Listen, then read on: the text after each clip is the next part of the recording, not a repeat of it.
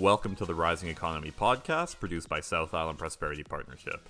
This series features leading thinkers and changemakers giving bold insights about the key concerns of our time. This includes economic development, building a climate resilient economy, housing, healthcare, and more. The following segment is adapted from the third annual Rising Economy Conference, which took place from November 15th to 17th, 2022.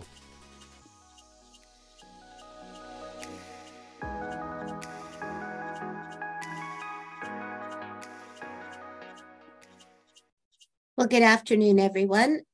Welcome to Critical Response How We Heal Our Healthcare System. Thank you for joining this conversation. This session is part of the third annual Rising Economy Conference, an immersive virtual and in person event hosted by South Island Prosperity Partnership. This is just one of more than 20 sessions over the last few days designed to build clarity around a more resilient, innovative, sustainable, and equitable post COVID world. My name is Carrie Slavens. I'm the Director of Engagement for South Island Prosperity Partnership, the host of uh, Rising Economy. And um, as part of our group, we also have COAST, the Center for Ocean Applied Sustainable Technologies, and the Indigenous Prosperity Center. We are an economic alliance uh, based on Southern Vancouver Island. Today, it's my pleasure to introduce your moderator, Bruce Williams, CEO of the Greater Victoria Chamber of Commerce, is one of Vancouver Island's most recognizable faces. As a former public figure and former broadcaster, he is known for his integrity, altruism, and unique ability to create successful partnerships and collaborations. Bruce is well known for his communication skills, his in depth knowledge of economic development, and his strong connection to leaders and decision makers. Those have made him a very effective engagement and development strategist for business, nonprofits, and the First Nations. Uh, he's also chaired nonprofit boards and spearheaded several fundraising campaigns. So, welcome, Bruce. Over to you. Thanks, Carrie. Great to be here. My pleasure. I would like to begin by acknowledging that I live and work in the unceded ancestral territory of the Lekwungen speaking nations, known as the Songhees and the Esquimalt. It is a privilege and an honor to live and work alongside them every single day. So I'll tell you a little bit about how this is going to work today. Uh, it's pretty casual. This is a this is a conversation, really. I'll turn things over to the speakers in a moment, but a little overview of our format first of all. About halfway through this conversation, around 3.30 3.25 uh, we're going to move um, away from the speakers into question and answers from you that you can then direct toward the speakers. You can submit a question anytime through the Zoom Q&A, which is below this video. I think we've all got a pretty good handle on how Zoom works these days. Uh, the session, by the way, is being recorded. So if you want to, you can submit your question anonymously if you prefer. We, of course, ask that your questions be direct and succinct and respectful in every way.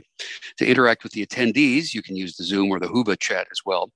The production team will monitor the Whova chat Q&A uh, through chat as well and join as people join rather all the way through uh, this whole thing. So if you're doing anything on social media, uh, any takeaways to social media of any kind, the hashtag for this is Rising Economy 2022. Again, that's hashtag Rising Economy 2022. And at this point, I would like to introduce our three panelist experts. First of all, Dr. Myles Druckman, who is the Global VP for SOS International. Uh, Dr. Druckman is one of the world's foremost experts in global health security and crisis management. As Senior Vice President and Global Medical Director at International SOS, he leads the development and management of innovative solutions that protect people and their institutions from global health threats. Dr. Druckman is the co chair of the nonprofit International Corporate Health Leadership Council and an alumnus of the World Economic Forum's Global Leaders of Tomorrow Network. And he joins us now from Santa Monica, California. Doctor, thank you for being here. Great to be here. Also joining us is Corrie Barclay, a partner at BC Public Sector Leader for PwC. Corrie recently joined PwC Canada as a partner and leads the BC Public Sector practice. Prior to that, Corrie was the ADM, Health Sector Information Management and Information Technology Division, bringing her collaborative leadership style and passion for transformation and innovation to co create and advance the provincial digital health strategy. She's proud to have worked with the province of BC during the pandemic, particularly as the Ministry of Health Executive Lead for enabling COVID 19 digital solutions, including the BC vaccine program. She joins us from Victoria. Corrie, welcome and thank you. Thank you. Good afternoon. Nice to be Also with us today is Dr. David Harrison. He is the physician lead and a physician lead rather for the Victoria Primary Care Network. He is a graduate of the University of British Columbia Medical School. He trained in family medicine at the University of British Columbia's Victoria site. Dr. Harrison's practice specializes in family medicine without obstetrics. Dr. Harrison's interests include preventative medicine, sports medicine, mental health, and the role of education and technology in medicine.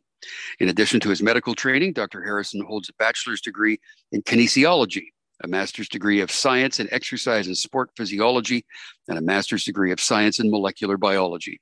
Dr. Harris was also an educator at the University of Victoria for over a decade before entering the field of medicine. Dr. Harrison, welcome. Thanks for being here. Thanks very much.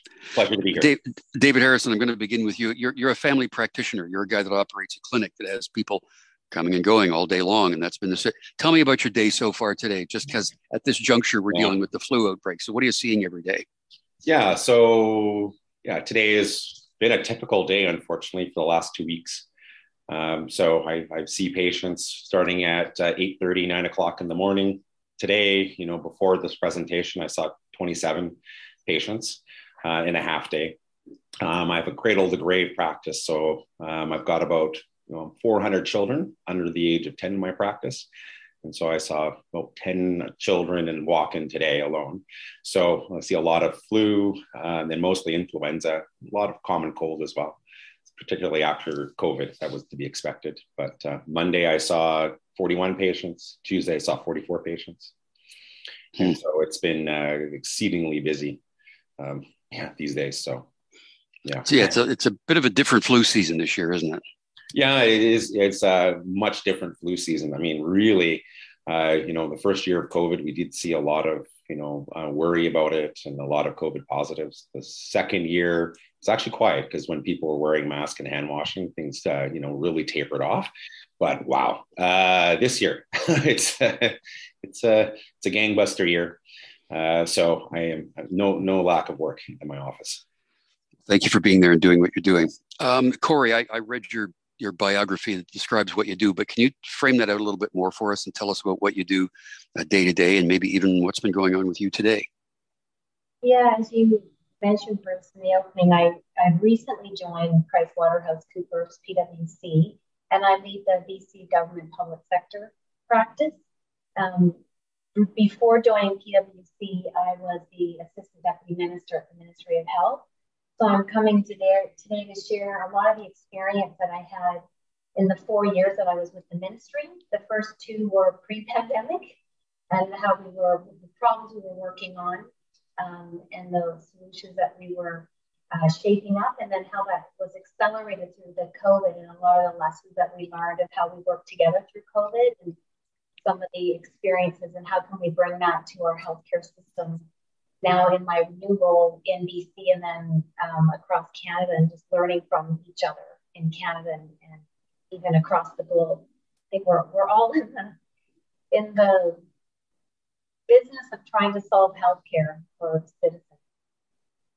Yeah. Uh, thanks, Corrie. Um, we're having a little bit of breakup on your audio. I wonder if there's a way that you can adjust your settings or maybe move a bit closer to the microphone. But while you work on that, I'll move along to Dr. Myles Druckman. Doctor, we read your bio as well. You're a guy that spent a lot of time actually around the world in different places, uh, different continents for that matter, bringing all of that perspective to what you do now. So can you frame out a little bit more about what you do now and even what you've been doing in the last couple of days? Oh, you're on mute, doctor. Sorry. Yeah, sorry about that. Um, yes, thanks. Look, uh, what we do is um, maybe broader, uh, global um, kind of work that we're involved in. Um, we typically uh, work and support a lot of the organizations that have employees that live and work both in their home country but outside their home country. So it's a lot of global organizations, a lot of Canadian companies as well that have operations overseas uh, and we're helping them manage uh, their the health of their employees uh, as well as the security of their employees uh, around the world. And so, uh, an actual fact, I was just doing a podcast yesterday on the triple demic, which is what we're seeing in the U.S. and I think we're starting to you know see this in Canada too, where we've got a major flu season with the end of hopefully the the end of COVID, but we don't know. And then we have um, RSV as well adding to the to the mix too. So, so we're very much involved with all the global health issues, whether it's uh, kind of what, what's happening at home versus what's happening in Uganda with uh, Ebola, uh, other health threats around the world too, and how those ultimately affect the whole everywhere where, where we live and work. Remind folks what RSV is as well, please. Yeah, respiratory uh, syncytial virus. It's um, it's actually a fairly common uh, respiratory disease that we see every year. Um, similarly to the flu, the last couple of years we've not seen very much of it because we've been, you know, sequestered with the co- with COVID. Uh, we've been masking, you know, we've been distancing. Um, it's hit the news a lot this year because there's been a big spike, uh, but it also affects children disproportionately too. Their immune systems and their airways are also quite uh, immature, and so you see a lot of kids uh, in the ICU and even fatalities. So uh, we're seeing a big spike, uh, even though all of us get RSVP, RSV uh, each year too. About a quarter um, adults get it uh, every year. Um, so we're seeing, you know, this play in with the influenza and also with COVID. So it's this mix, which is uh, really putting a lot of pressure on the healthcare systems uh, across um, North America as well as across the globe. So, you know, in the simplest of terms, which we all access through media or whatever it might be in the colloquial language of the day, if you will, what we hear over and over again is that we have a doctor shortage, we have a healthcare crisis, uh, we have all of these things that we deal with every single day. Dr. Dave Harrison, what's your reaction when you hear that? Um, yeah, I, I, would actually agree with that um, in some respects, but it's multifactorial. There's many reasons for it. Um, and you know that could be an entire conference on that, and indeed there is an entire conference on it, right? So um, you know, being from Victoria and training in Victoria, um, Victoria actually has the largest family medicine residency in the province. I, I, I do believe maybe St. Paul's might have a little larger than ours, but uh, there actually are some years here in Victoria and where there are none of the residents who graduate um, here in Victoria that actually take on a family practice. So when we have about 30 residents every year come through the program. So that's quite significant. Um, you know, I've, I've taught residents in my private practice, uh, and you know, you know, recently I had two of them that have stayed in Victoria, so that's quite rare. But in many cases, they move back to their home provinces.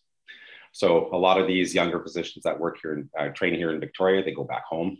Uh, a lot of people traditionally come to Victoria and Vancouver because they want to experience the weather. They're coming from other provinces once they finish the residency program, because that's where their family support is, they go back to their home provinces, right? So, so that is, you know, that definitely is an issue. Um, the other, and this might be a little bit of political heated one, um, but uh, it, for the longest time, um, BC family physicians were one of the lowest remunerated uh, primary care physicians. I think Nova Scotia and perhaps New Brunswick was, um, you know, uh, remunerated less on average than BC physicians. And then you add on the, uh, the high cost of living as well as the high cost of doing business here in this province. So the combination of two made it quite difficult, particularly for new and, and young aspiring. 15. My computer tells me to keep you on time.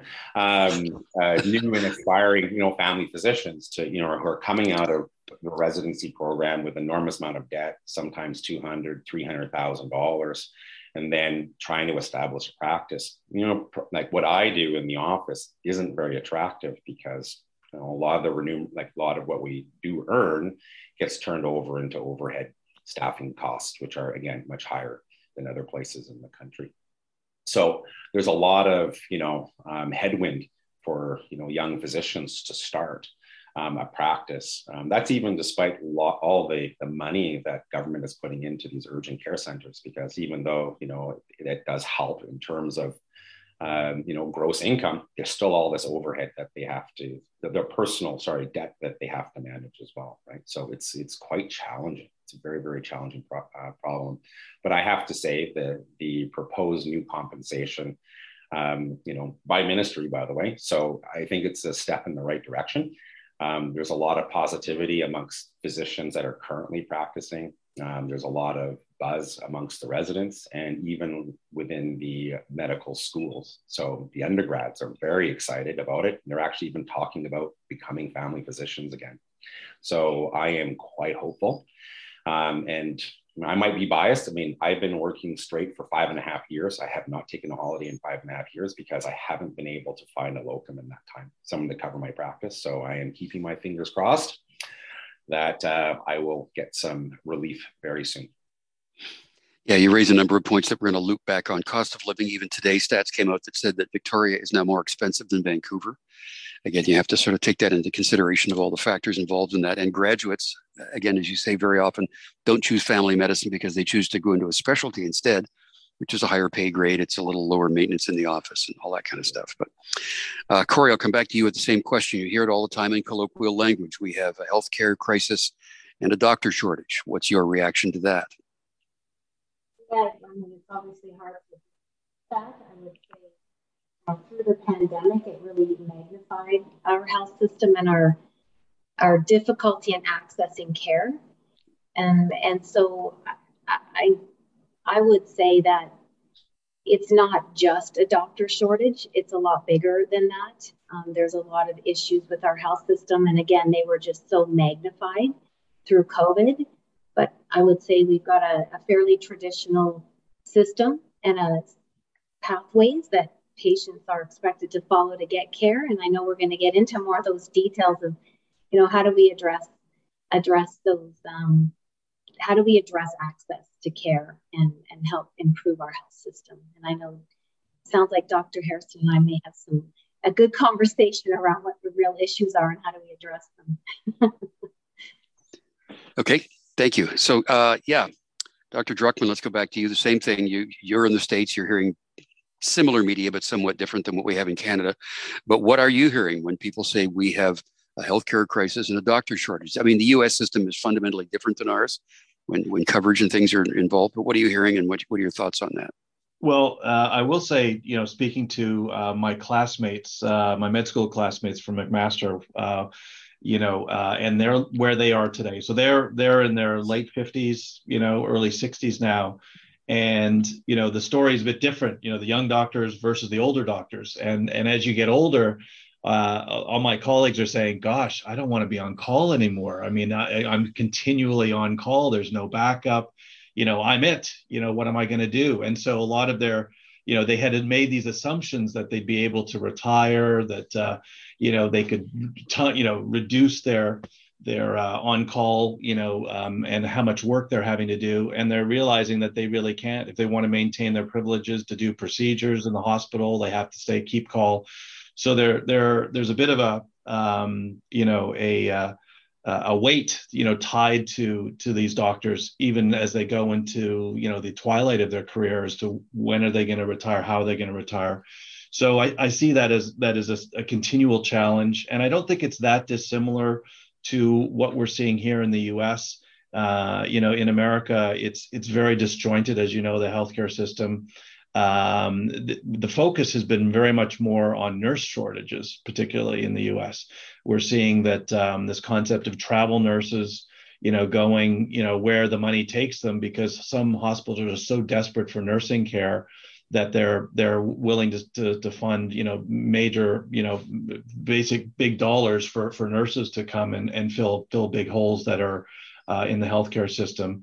And the same is true, you know, um, for locums as well. And I, I, feel really sorry for Dave, you know, on this is that, you know, there's if you're a doctor, you're getting regular calls from recruiters saying, "Hey, we need we need locums to come cover these, you know, doctors, particularly when they're outside some of the major cities."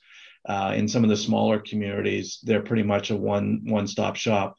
So I think it's it's not um, it's not just a Canadian phenomena. Uh, even our colleagues in Europe, you know, are seeing the same kinds of issues. The stresses on on the healthcare system. Um, you know, it's and of course the pandemic magnified that significantly. Uh, the one thing I will say, and I'm sure you know, um, Corrie's also going to talk about this too, is that with telehealth, um, there's also we we have some new avenues potentially to be more efficient potentially uh, in managing you know medical care. My my dad is a um, a psychiatrist in Toronto, so he's doing all of his stuff you know remotely you know from teleconference. He shut down his office. So I think we're we're moving into a new world of of healthcare with telemedicine, where we can be more efficient. Yeah, even at the chamber, we are are members have access to telehealth through a program that we offer up to them too. So, so I mean, a lot of this, what you're all talking about, was kind of in play before the pandemic came along. We we had heard talk of all this stuff before now, but once the pandemic came along, was this, pardon the cliche, is this the straw that broke the camel's back? Is this the thing that that exacerbated all of it and made it? And uh, uh, Dr. Druckman, I'll stick with you on this. Did is that what happened in the pandemic? Well, I think it just it just laid bare the the real weaknesses in in the systems, right? Uh, you know how all the efficiencies of of rolling out vaccines, you know, uh, and the inefficiencies of it. Uh, I mean, it was amazing. I think when we look back in time on what communities did a good job rolling things out versus others that were slow, uh, you know, uh, and and and how we provided care and how we were able to, um, you know, have surge capacity when when things really hit hard. Uh, all of these, this this real stressor, um, really, you know, kick the tires on what the real capabilities of the healthcare system is to expand and, and you know to to meet demand. And some communities did a much better job than others. Others were really badly overwhelmed. And quite frankly, um, you know, in in the middle of the pandemic, you know, no matter how good your surge capacity was, you know, it, it was it was knocking the, the doors off of things anyways. So I think it it definitely uh, highlighted um, a lot of things that people have been talking about for years, but now it was really in the public sphere. And not only that, the community felt it, right? It wasn't just a bunch of, you know, the doctors and nurses kind of complaining about things, you know, it was impacting people's ability to get not just care for COVID, but for their uh, outpatient procedures and everything else, you know, their routine, you know, medical care was out the window. All of us. I mean, was the last time you got your family doctor check, you know, during the pandemic? I mean, everyone's healthcare was impacted, even though, even if they didn't have COVID. So I think it it just shined a light on on you know this this real exposure we still have. I mean, even with elective or corrective or cosmetic surgeries and procedures being deferred, we still have all this pressure on the system. So, uh, Corrie Barclay, same thing. It, the pandemic was the straw that broke the camel's back, right? Yeah, agree with everything um, Myles said, and recognizing the challenges that we had with the shortage of healthcare professionals across the full care continuum, and then asking those individuals to work tirelessly and then adopt a whole bunch of change in their care models. So the the pressure on them, the, the people that they were seeing, the fear, the anxiety uh, throughout the health system, and the folks that were trying to access care. So a tremendous amount of stress um, onto those healthcare workers, which, as we've said, on, an already fragmented, broken system that just exacerbated all all the problems and and uh, made it worse. Yeah, and Dr. Dave, on a day-to-day basis, this stuff walked through your door every single day when they could, but this kind of boom just dropped right on you, right? Uh, yeah, in some ways, I'm a you know, but I'm also I'm a little bit ahead of the curve in a lot of this as well because I was doing uh, video visits um, and telemedicine before the pandemic. Um, and I wouldn't say to a great amount, but I just actually offered it more as a value add for my patients, right? So for those, those, I mean, again, my practice is a little unusual. I have some patients that live part time up island and they live in Victoria the other part of the time, or one my patient lives in Austria for six months and he lives in Victoria the other time. And so just wanted a way of communicating with my patients. So I started early, uh, but not wholeheartedly. And, and really, there wasn't a lot of fee codes to support um, telemedicine before the pandemic. So there really wasn't much interest in it, right? So I mean, it wasn't wasn't valued um, within our culture to do telemedicine at that time, and it wasn't. I mean, for me, I actually think there's, there's a lot of positives um, through the pandemic. You know, less all obviously the medical tragedies and everything, but I mean, it really forced um, the system to adapt um, and actually move forward in a lot of things that were really sticky and really hard for people to wrap their minds around and get behind, like telemedicine, right? So, um, and thinking about different ways of delivering care and service um, and customer service. And unfortunately, in medicine, there really isn't a big customer service focus, you know, meeting the needs of the patient at where they're at. But I think, you know, that during COVID, you had to, you didn't have a choice. You couldn't run business as usual, people in person. So, you know, like people started getting creative in terms of how they can deliver it. So, um, so there was a lot of and a lot of benefits. So a lot of COVID, what it did, it's actually just kind of pulled a lot of demand from the future into present, and as well accelerated a lot of things as well. But um, but yeah, it did put a. It's really hard turning off a system, but it's all based on in-person appointment, and then all of a sudden try to turn it back on with uh, you know telemedicine. So there was a a lot of learning. Um, you know, and a lot of people starting from scratch, learning how to do things um, virtually. And there's not really a, and there wasn't really a lot of research around like, well, how do you conduct, uh, you know, like a virtual appointment? Um, how do you, you know, diagnose on a virtual appointment? You know, so there, there's there, and there still is a little bit of a poverty in that kind of guidance if we really want to embrace it. You know, so yeah, it's quite fascinating. There's, I think, there's a lot of room to learn still, um, and particularly with technology. Um, yeah, so I hope that kind of that ingenuity and that spirit continues, because uh, I think there is a lot of good to be had um, although throughout all the negative of the, of the pandemic. Well, all this is not going away. This is not going to stop. We're going to keep zooming and teledocking and Microsoft Teams. It's it's all going to it's here to stay. So that's going to start enhancing itself. I'm pretty sure. So when we take a look at these issues and we hear about uh, you know there's been hospitals in more remote areas on Vancouver Island where the emergency clinic closed for the weekend because they didn't have anybody to work um, the, the workers have left because of retirement or, or mental health issues or whatever it might be. Um, ambulance drivers are at a shortage right now because anybody who drove vehicles for a living has shifted out of that sector because it was so unstable through the pandemic. So, Corrie, I'm going to go back to you now. What's the answer? What kind of answers do we need to find to fix all of this? Yeah, I think that's a million million dollar question. And if there was an easy answer and any low hanging fruit that was left, you know, it would have been, it's been picked. So uh, it, there, there's no easy way forward. But I do think, you know, in addition to hiring more practitioners, um, that's certainly one of the answers. Removing the geographical barriers that we put in front of ourselves, um, especially talking about virtual care. Um, we, we bind ourselves by our communities and our geographies. And I think looking beyond that, and I know they um, recently in the East, they've looked at the licenses and accepting more licensed professionals from other parts of the world. So that's a start. But I, I believe that it's the creating access to care by leveraging all of the healthcare professionals and practitioners within our full communities. So, in addition to virtual care, you think about our traditional pathways and how we access care and if we are able to leverage our ambulance, our paramedics, our pharmacists, all of those practitioners in our communities and have a way um, to come together um, and provide that, I, I believe that would change the, improve the access to care. So we think about just, we call 911, we have an emergency, and we get dispatched, an ambulance comes and they bring you to a ER. That's that's a very simplistic example, but a common pathway that we we have. Whereas if other jurisdictions are looking at how do they do a more accurate job at triaging, how do they collect the right amount of data to understand what the what that person's care really needs and what kind of health professional do they need.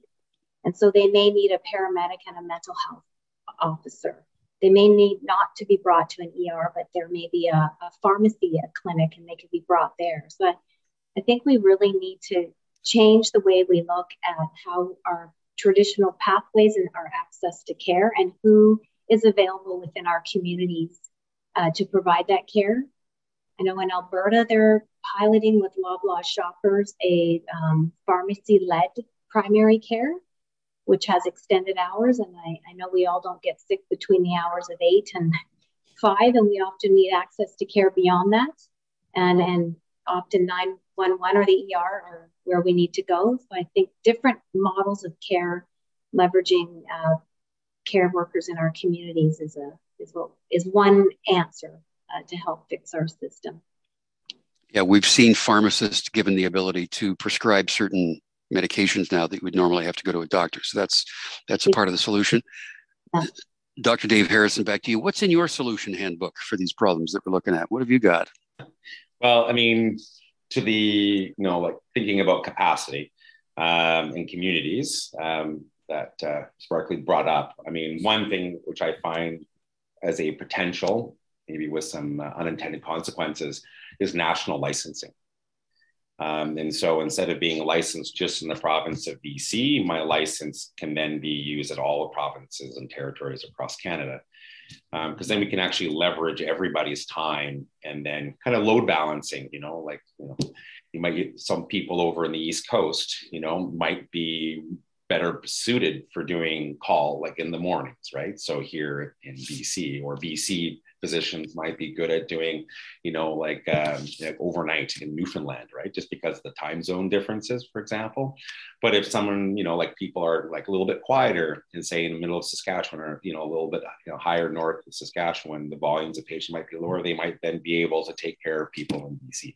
So you're taking, you know, like the unit volume of time because that's the common denominator, you know, for all physicians. We sell our time for services um, and there's only 24 hours in a given day, right? So there's only so much service we can deliver. So let's just make sure that we're maximizing all of our time that we can deliver, right? So let's utilize all the physicians across Canada and balance that across the nation rather than limiting us to small communities or even my practice, for example. Let's extend it to all of Victoria. Let's extend it all the way to BC. Let's extend it all the way across Canada, right? So and then with that i mean it's great you know that we're having out like i have a nurse love my nurse to bits. Um, i have a great working relationship with my pharmacist in my building. But the big thing that we have to be careful of when we start bringing on all these additional allied health professionals is we really need to push towards more common record or at least our information system should be able to talk to each other. Otherwise we're just again creating more and more silos and the information. So one provider, we, you know, so we have different silos, people, you know, delivering different care or having different ideas about how to care for that individual and then it can really you know have some unintended consequences and where a pharmacist is prescribing a medication that i might not know about and that has some unintended consequences in terms of medication interactions. So definitely we need like a common technological platform or at least a common you know um, you know underpinning language like hl7 or something like that. And so all the systems are communicating just you know and then we can extend that across the nation too right? So yeah so those are you know if you want to do those kind of solutions. Um, yeah that's great. I mean there's i mean there's other things we can do too you know um, you know especially supporting younger physicians getting into family practice um, really need and what we actually lack um, is actually a way to you know how to run a business right? How to run a practice. It's really you know it, it doesn't seem to be like a, a, stunning you know a revelationary concept but when we go through medical school and residency the focus primarily on these educational institutions is on education, right? And, and there's not a prime, there's not a focus on how do you manage a business, not necessarily monetarily, but how do you manage a patient coming into your practice? How do you communicate with that person, right? How do you get them in the office? How do you, like how often do you see that person? Like how do you coordinate with staff? Those basic things. Uh, and a lot of physicians, we actually don't get that education, um, which is very surprising, but that is the actuality. Um, yeah, and then again with ally, you'll find this surprising too. So, I mean, there's a lot of push towards having nurses in, in our practices, but there is no currently for the majority of nurses, there is actually no education about community nursing.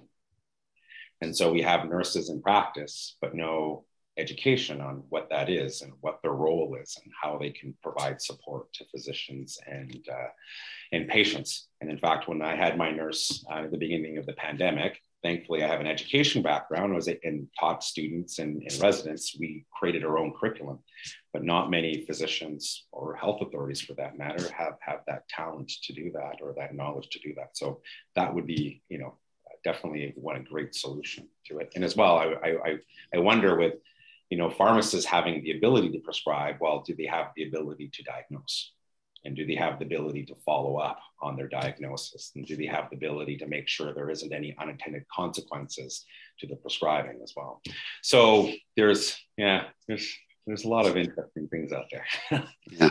yeah. When you talk about running a medical practice as a, as a business, there are a lot of post secondaries that teach trades whatever it might be. But when you take that trade course, you also have to take business courses so that in case you end up owning or running a business, you know what you're doing. right? So that's absolutely. absolutely. And uh, Corrie, you mentioned about immigration too, and something that chambers of commerce and certainly South Island Prosperity talk about is the recognition of credentials when those people do arrive in Canada.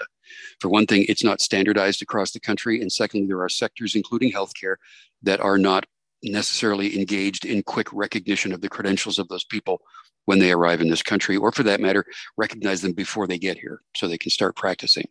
Uh, but Dr. Myles Druckman, what you've heard these other two say, I've got just get some input from you and maybe a bit more of a perspective from around the world too. Yeah, no, look, I think those are some great ideas, and I think thinking outside the box is is really interesting. I love the idea of the follow the sun concept. So, just within our organization, we we provide basically a family doctor 24 7 around the world. And so what we do is follow the sun. So uh, so we've reduced the on call say in the us and, and have our people in europe and asia manage those cases. So the question is how can you start to build a healthcare system maybe that leverages colleagues in europe colleagues in asia um, to to better deliver care.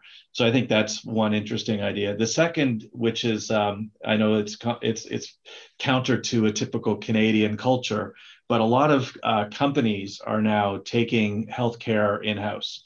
So particularly uh, in the U.S., but we're seeing Canadian companies too, where they're saying, look.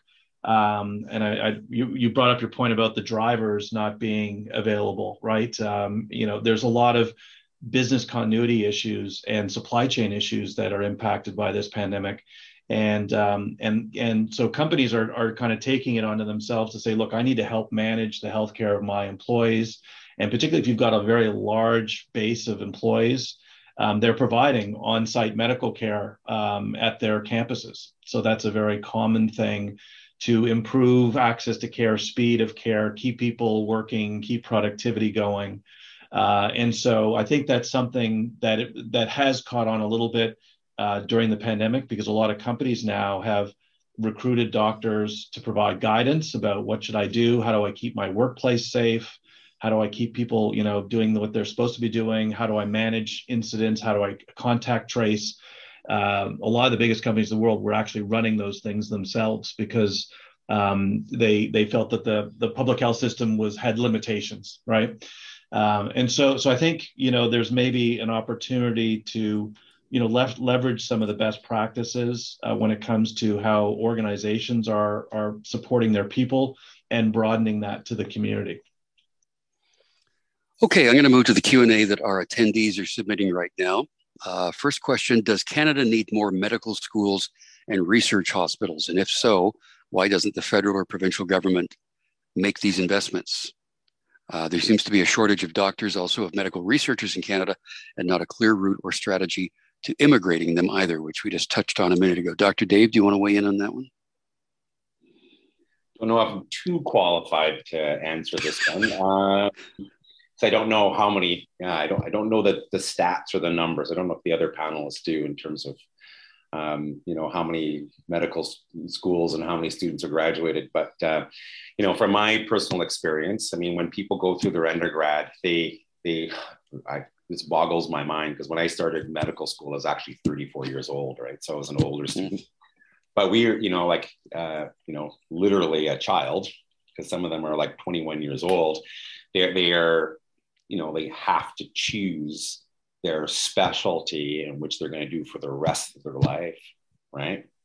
Um, and so very few like you know like well, i would say you know so they're making this big decision on their interactions uh, in, in the first three years. And majority of them you know like they tend to pick specialties right? So even if you do make more medical schools still doesn't necessarily mean you're going to get the right you know balance of physician in the system because it's self-selection, right? Um, and, and it really boils down to how many residency spots there are and of what type. And so that really actually needs some sort of oversight, you know, at, at, a much higher level that knows like, well, what kind of specials do we need and where do we need them at? In which province do we need them at? Say we're short on, you know, an orthopedic surgeons. Well, you're more likely to get orthopedic surgeons to stay in the province and where you have a training program right? So you would actually increase the number of spots for orthopedic surgeon in BC. But if you're short, you know, you know, for example, like family physicians in BC, you would increase the number. here, right? So there needs to be some that kind of level. So it's not only about building schools and getting people shoved into the classes, but it's kind of you know like predicting and then changing residency spots to meet the need of that particular population. Yeah. I don't think that I don't think that's been done I, well, I don't know. Like I said, I don't have that knowledge. You know, if they if well, seats in a medical school medical school have to be paid for because tuition, tuition doesn't cover, right? So that's international students can be a role play a role in, in playing for that stuff. But yeah, it's great to say let's let's train more doctors, but we have to pay for that too. And that comes down to the taxpayer. Dr. Myles, you're nodding your head. Yeah. Yeah, I, I, agree. And I think that's where, when we talked about immigration and um, the, the quality of health of healthcare training around the world is significantly improved. I think we lose track of, you know, the capability, you know, of doctors coming out of South Africa, for example, within our company, and we recruit doctors from all over the world. Some of the best trained doctors in the world are, are South African. Um, and so, you know, we probably need to think broader about uh, you know, um, trying to encourage, you know, doctors to come to Canada to practice, uh, make it easier for them to, you know, get through the system. Obviously, from a cost perspective, it's a lot for them. From a governmental cost perspective, it's a lot uh, more cost effective to recruit, you know, international doctors. Uh, and I think you know the, the the variation between the quality of physicians now is gotten so much closer that you know it's it's almost like a, uh, you know a very artificial barrier I think between say a UK uh, you know Hong Kong trained doctor, Canadian doctor, American doctor, and it's it's still it use, I think it's that whole area should go by the wayside. I think we need to open things up so that um, you know we can get um, care to where it's needed most uh, and also the thing that's going to drive it, and and this has come across, you know, of course, with the, with the speakers, is that people are going to go where they can live a good quality of life and and earn what they what they want to earn, right? So, and that's always the driver of of where people are going to go. So it's got to be uh, enticing for people to do that work, uh, and you can't force them to. So there's all these incentives that I think we need to to prioritize to ensure that we get the best care. There are companies right now that do go out and headhunt doctors to try to bring them back to BC, but they don't even go to a lot of countries because they know they'll never get recognized when they get here. Exactly. Uh, Corrie, more more trained doctors, more more happening in medical school. Is that the answer? No, I'm partially, but I think if we're expecting to solve our healthcare crisis by building schools, training new doctors, that's years off. And I don't think we can wait that long in order to solve the problem. And it's kind of reiterating it, it we need to really rethink that the people, citizens are at the center of care. Um, and that we need to think about their pathways and what they need. And I believe one of the solutions is also leveraging our community and other practitioners, but also empowering the patients. And I know, Dave, you talked about data and access to the health information giving people their all their health information. Many folks are able to manage their own health care, they understand their situation, and they just need access to specific services, and they don't necessarily need to go through a doctor to get those. And I think that's what I mean around different pathways of in order to provide care. So if you look at the experience of people and um, what types of services they need, you know, many of us just need to be preventative, promotion. We might need some women's health care. We might need some maternity care, some screening, uh, very light touch. Those of us that actually, that cohort of people could have a different model of care. We touched earlier on telemedicine too, and we have a comment here now. How can we leverage systems and technologies to help in both cost reduction and innovation within healthcare. So other technologies. Uh, Corrie, I'll stick with you on that one. What other technologies could we be uh, utilizing more or implementing? Well, I think we first need to actually use virtual health. In when I was in the ministry and we implemented virtual health, and Dave, you mentioned we added the codes to allow physicians to charge. Majority of calls were on the phone still and and it's just it's not a good experience for patients so i think that's the first thing is really training physicians understanding how to deliver virtual care you know, it, through video channels. And we had a lot of debates before COVID of what could possibly be delivered virtually. And it was getting to down to be a very short list. And there was a lot of debate, but with COVID, that list got put aside and we had no choice. So I think maximizing virtual health is certainly one thing. Uh, the other one is better use of our data and being able to pull people into the system. So you ha- you're 40, you need this screening. You're you know age 50 now, you need this screening. So people aren't trying to get into the system. The system is actually able to trigger and, and pull them in. Oh, yes. lost you for a second there. Oh, am I back now? Oh, there we go. Yep. Thanks. The third innovation, then I'll turn it over to others, is I remember in Quebec, they were looking at increasing the scope of practice for GPs so that because nurse practitioners and other practitioners were able to handle a lot of the um, caseloads. And they technology is advancing with point of care tools that can point of care testing for strep throat and others. So that allows that to be put aside. But physicians were um, being given um, handheld devices where they could do x-rays and cardiograms and really do a lot more in their offices.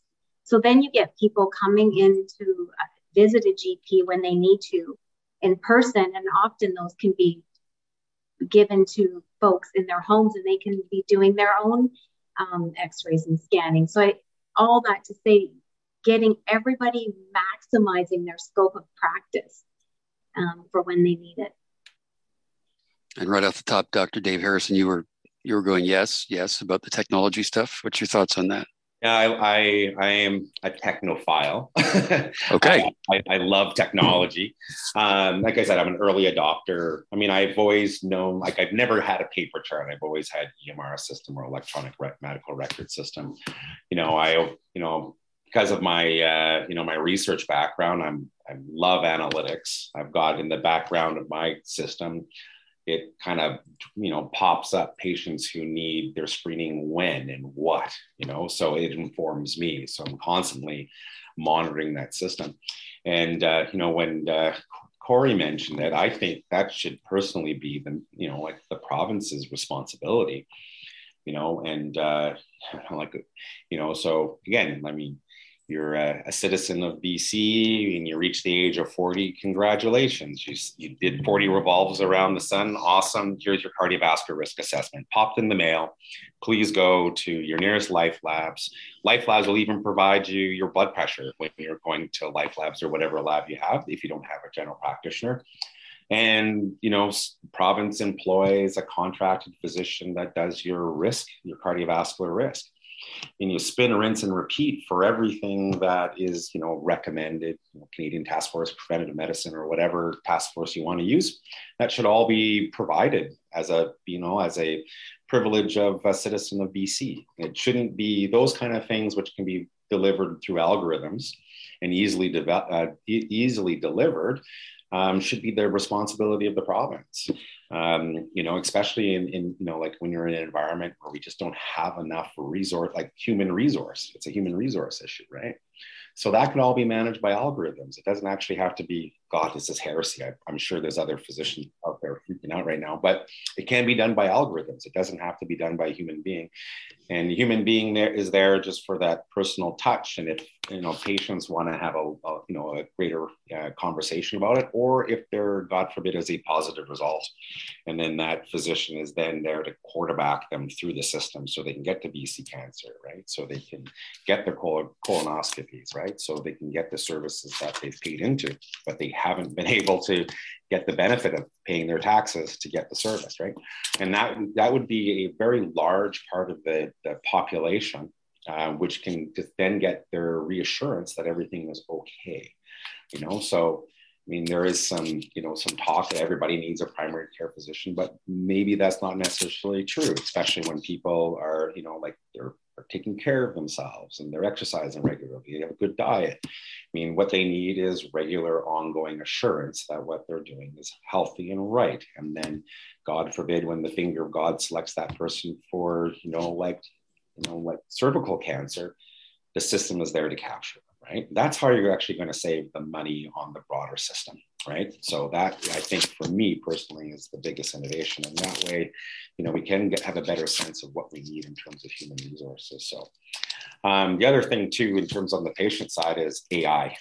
We don't talk about AI enough. AI enough. Mm-hmm. And on, on, on my side, I mean, AI is very good at gathering information. I don't think it's at a point right now it does a great job of interpreting. Um, so you need that fuzzy logic processor called the human brain. So I think you know using AI then to capture patient experience and patient data in terms of symptomatology, I think is would be an excellent way of doing it. Again, time saving on the clinician part because you're leveraging the patient's time to go through uh, that algorithm. And so I've always had a dream of being able to send a message to a patient. Patient fills an online form that appears in my system, and then the night before I review my chart and I look at everybody's symptoms and what they're coming in for. And it loses that black box feeling and where I, you know, I dread walking into a room because I don't know if it's going to be 10, 15 questions. I already know what the problem list is. You don't go to your accountant with a box of receipts and sit there and wait for your accountant to do all of his calculations, right? You send it in advance. And then, they, and then when you go and see your accountant, they tell you what the story is, right? So I think those are the two big things in my mind. And Dr. Uh, Druckman, I'm going to come to you with fold in part of another question that's submitted here. Um, I have a feeling some of this stuff is already happening elsewhere in the world. Can you comment on how Canada sees comparing to, uh, sorry, how you see Canada comparing to other types of systems like Scandinavia? The media picks up that those models are not fully public, but this is a major fear in Canada. What are some of the ways countries are balancing improving healthcare outcomes with accessibility? And then we'll add technology yeah. into that. Yeah, I think to to to that question, uh, what we're seeing in a lot of countries now, as you know, um, every healthcare system in the world, except I think the U.S. and there might be one other Middle Eastern country that is is public, right? Um, but what a lot of com- uh, countries have is they have two streams. They've got a public stream for everybody, and then they have a private stream, um, which is kind of a layer on top. Uh, and each country's kind of done, you know, somewhat of a different thing. Uh, you, you've heard of the, you know, the UK with the NHS system, and then they have a private system on top of that. Um, and typically, the private system is more for, um, you know, uh, more high touch type care, uh, elective surgeries, you know, those types of things. Whereas the emergency, urgent, uh, goes into the public system. Um, but also, um, Australia is another good example. So you can you can just add an insurance on top of you know your routine um, social healthcare system, and you get a single room instead of a double room. You know, so there's a higher just you know um, cultural uh, high, higher standard of uh, just service than you might get um, in a in a public system. So it doesn't change. The same doctors are doing the same things. Um, so you'll see doctors both in the private and the public um, sphere. I, I mean, we're managing this every day within our organization. So if you get sick overseas we're we're de- we're deciding who's the best physician and also what's the best facility for you based on that clinical situation. And sometimes that's the private sector, and sometimes it's the public sector. Um, and so so I think it's um, I don't think Canada should be afraid of that potential system. Um, you know, there's advantages to it. If you want to get your MRI and CT scan and you're willing to pay additional insurance, maybe you get it instead of flying down to the US to get it, for example, or waiting six months. So, so I think there's that piece of it. And then touching on the innovation, because I'm involved in that too. It seems like you got three innovators uh, on the line here. Um, the I think the other piece to this too is uh, the great point about service and who are the patients of the future. Uh, and the young, you know, Generation Z and who and coming up are used to technology they want to get their care through technology. They would prefer to text with someone than actually probably see them face to face. We're seeing this in our business. So, you know, we we now have a chat feature on our app, and that's getting more popular than calling in to speak to a doctor. So I think um, so I think we also need to adapt to to the changing needs of what the community wants. And, and I think uh, they, if they can self-serve, as, as Corrie was saying, self-serve their preventive medicine, their their routine medical care. In the U.S., you're going to see you know most vaccinations getting uh, being given in the pharmacies now. So all the major pharmacies they're going into the clinic business big time. No one's getting their flu shot with their family doctor anymore. They're getting shot. I got mine in the pharmacy. but that data goes to my family doctor. So my family doctor actually knows that I got the flu shot. So so I think you're going to see, and that's I guess one slight advantage of the U.S. system is that it's driven by you know the financials. If it's more efficient to do it this way, you're going to see the business move that way. Whereas when in in the um, you know in a socialized system, it's maybe a little slower to move because the drivers you know are, are different. You know, I think we're coming out of this with a fairly strong sense of optimism, quite honestly. All the conversations we've had about technology and AI and telehealth, and the fact that we kind of we recognize our challenges and we are seeking solutions for all of these issues within our healthcare system. Status quo is not an option but we have resources at our disposal. We have to recognize them and analyze them and take advantage of all of that. Thank you all for being here today. Our guests today have been Corrie Barclay from PricewaterhouseCoopers, Dr. Myles Druckman, Global VP of SOS International, and Dr. David Harrison is a family physician practicing in Victoria. Thank you all very much for being here today. Thank you also to BC Hydro for sponsoring this very important conversation. Also, the presenting sponsor of Rising Economy Week, RBC, and the catalyst sponsor, Vancity, for supporting Rising Economy 2022. So we encourage you now to, there, there's a whole bunch of them right there, including the Chamber. Look at that. Uh, we encourage you to go back to the HOVA program to continue the conversation. Upcoming at four o'clock is Powering the Future from Hydrogen to Wave Power. Thank you for joining us again for a great session. Enjoy your next one. Thanks for watching.